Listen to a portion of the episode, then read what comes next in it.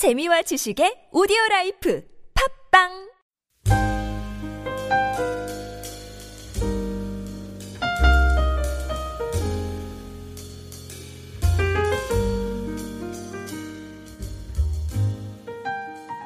상업의 발달로 많은 그 부유층 지도자들이 나왔던 그런 시기입니다. 하지만 부자들은 자신의 부를 통해서 가난한 자들을 압제했습니다. 설상가상으로 우상을 숭배하면서 하나님을 믿는 신앙에서 멀어졌습니다.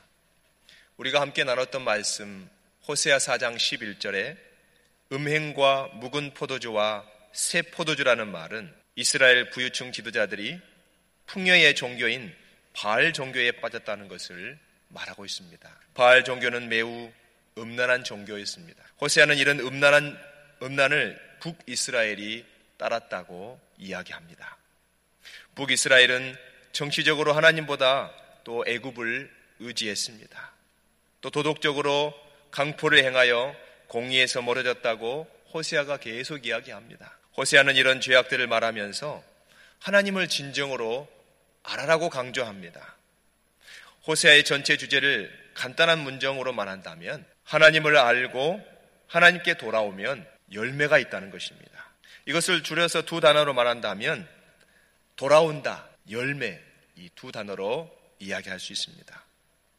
그러나 반대로 하나님께 돌아오지 않으면 열매가 없습니다. 오늘 본문 8장을 보시면 이스라엘이 가장 크게 하나님께 범죄한 것은 하나님과의 언약을 깨뜨린 것입니다. 1절 말씀을 보시면 내 언약을 어기며 내 율법을 범했다라고 이야기합니다. 이렇게 됐을 때 그 결과가 무엇입니까? 여러분 구절을 보시면 그들이 홀로 떨어진 들나귀처럼 아수르로 갔다라고 기록되어 있습니다.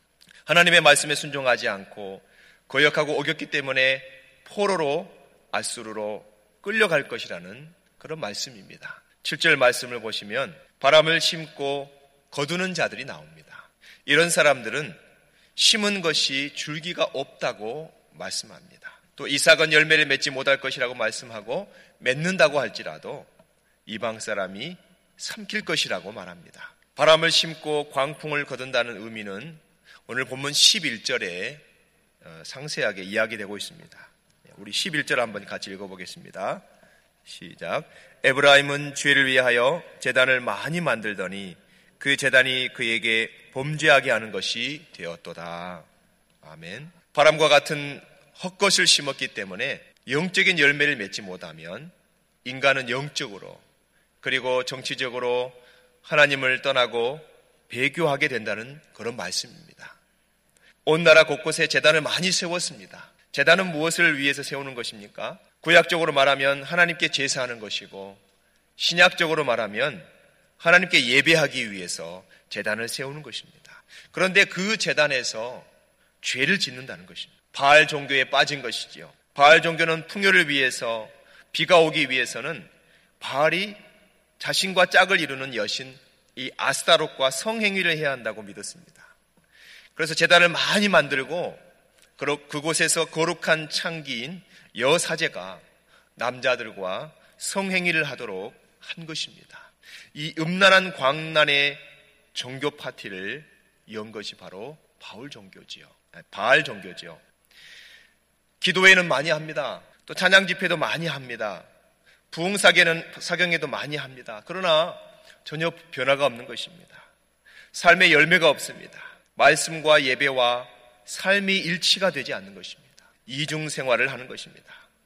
우리가 아무리 종교적인 열심을 내고 많이 모인다고 해도 말씀을 따라서 변화된 삶의 결과가 없고 열매가 없으면 미안하지만 바알 종교 행위를 하는 것과 똑같다고 호세아는 오늘날 21세기의 성도들에게 외치고 있는 것입니다. 하나님은 이런 자들을 가만히 두지 않겠다고 하셨습니다. 바람을 심는다고 했는데 이제는 하나님께서 그런 자들을 모아서 거두어 가신다고 말씀하십니다. 그 말씀이 10절에 나와 있습니다. 우리 10절 말씀 한번 읽어보겠습니다. 시작. 그들이 여러 나라에게 값을 주었을지라도 이제 내가 그들을 모으리니 그들은 지도자의 임금이 지워준 짐으로 말미암아 쇠하기 시작하리라. 아멘. 이 10절에 보시면 그들을 모은다고 이야기되어 있습니다. 여기서 나오는 의미의 모은다. 그래서 모아서 거두어 가신다는 그런 말씀은 신약을 보면은 그 의미를 우리가 이해할 수 있습니다. 마태복음 3장을 볼 때 세례 요한이 광야에서 천국 복음을 전합니다. 그때 뭐라고 말하냐면 마태복음 3장 8절에 그러므로 회개에 합당한 열매를 맺으라. 10절에 이미 도끼가 나무 뿌리에 놓였으니 좋은 열매를 맺지 아니하는 나무마다 찍혀 불에 던져지리라. 12절 말씀에 손에 키를 들고 자기의 타작마당을 정하게 하사 알곡은 모아 곡간에 들이고 쭉정이는 꺼지지 않는 불에 태우시리라. 이렇게 선포합니다. 하나님께서 바람을 심어 광풍을 거두는 자들을 여러분 모아가지고 소중하게 곡간에 고두시겠습니까? 들이시겠습니까? 그렇지 않습니다. 나무처럼 찍혀서 불에 던져질 것이고 쭉정이가 꺼지지 않는 불에 태워지는 것처럼 그러한 자들을 모아서 거두어 가신다는 그런 심판의 말씀인 것입니다. 사랑 여러분, 우리가 오늘 말씀을 읽으면 읽을수록 이 사람의 죄악이 하나님 앞에서 얼마나 엄청난 것인가. 그리고 하나님의 심판은 정말 무섭다라는 것을 우리가 알 수 있습니다. 그러나 감사하게도 항상 하나님의 말씀은 회복의 약속이 있습니다. 희망과 소망의 말씀을 주십니다. 하나님은 우리에게 구원의 말씀을 꼭 잊지 않고 주십니다. 얼마나 감사한지 모릅니다. 오늘의 본문은 아니지만 호세아 10장 12절에 보시면 너희가 자기를 위하여 공의를 심고 인애를 거두라. 너희 묵은 땅을 기경하라. 지금이 곧 여호와를 찾을 때니 마침내 여호와께서 오사 공의를 비처럼 너희에게 내리시리라. 말씀하십니다. 오늘 7절에 나온 것처럼 바람을 심지 말고 공의를 심으라 말씀하십니다. 그렇게 해서 광풍을 거두는 것이 아니라 인애를 거두라고 그렇게 희망의 메시지를 우리에게 전해주고 계십니다. 그리고 호세아 14장에서는 이 호세아 전체적인 말씀이 소망의 말씀을 하시고 끝을 맺는 것을 우리가 볼 수 있습니다. 호세아 14장 8절 말씀에 에브라임의 말이 내가 다시 우상과 무슨 상관이 있으리요 할지라 내가 그들을 돌아보아 대답하기를 나는 푸른 잣나무 같으니 내가 나로 말미암아 열매를 얻으리라 내가 나로 말미암아 열매를 얻으리라 말씀하셨습니다. 하나님은 늘 죄에 대해서는 냉혹하십니다. 왜 그렇습니까? 하나님은 의로우신 분이시기 때문에 그렇습니다. 죄에 대해서는 정확하게 지적하시고 그에 대해서 심판하시는 분이십니다. 그러나 여러분, 죄 지었다고 해서 사랑하지 않으십니까? 그렇지 않지요. 그런데도 불구하고 하나님은 그의 백성을 끔찍히 사랑하십니다. 상처를 싸매주시고 치유해주시고 회복을 약속하셨습니다. 그래서 지금도 돌아오라, 돌아오라 부르고 계신 것입니다. 그 길만이 살 길입니다. 우리가 하나님께 돌아가야 됩니다. 여호와를 알아야 되고 힘써 여호와를 알아야 될 줄로 믿습니다. 이제 오늘 이 말씀을 같이 다 거의 다 나눴는데요. 우리가 오늘 들은 말씀을 삶 속에 적용하지 않으면 아무 소용이 없습니다. 그래서 제가 적용할 수 있도록 도와드리겠습니다. 첫 번째로 우리에게는 죄성이 있기 때문에 여전히 하나님의 말씀을 따르지 않고 이기적으로 살아갈 수가 있습니다. 우리가 그래서 계속 돌이키고 우리의 몸을 쳐서 복종해야 될 줄로 믿습니다.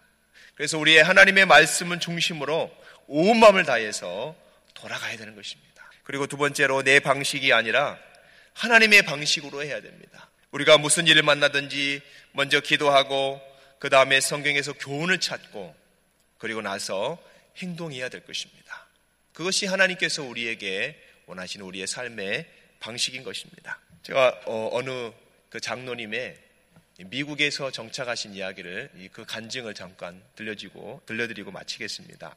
이 장로님이 이제 미국에 오시기 전에 한국에서 직장도 다 내려놓고 정리를 다 하시고 나서 가만히 이제 기다리고 있는데 걱정이 되는 겁니다.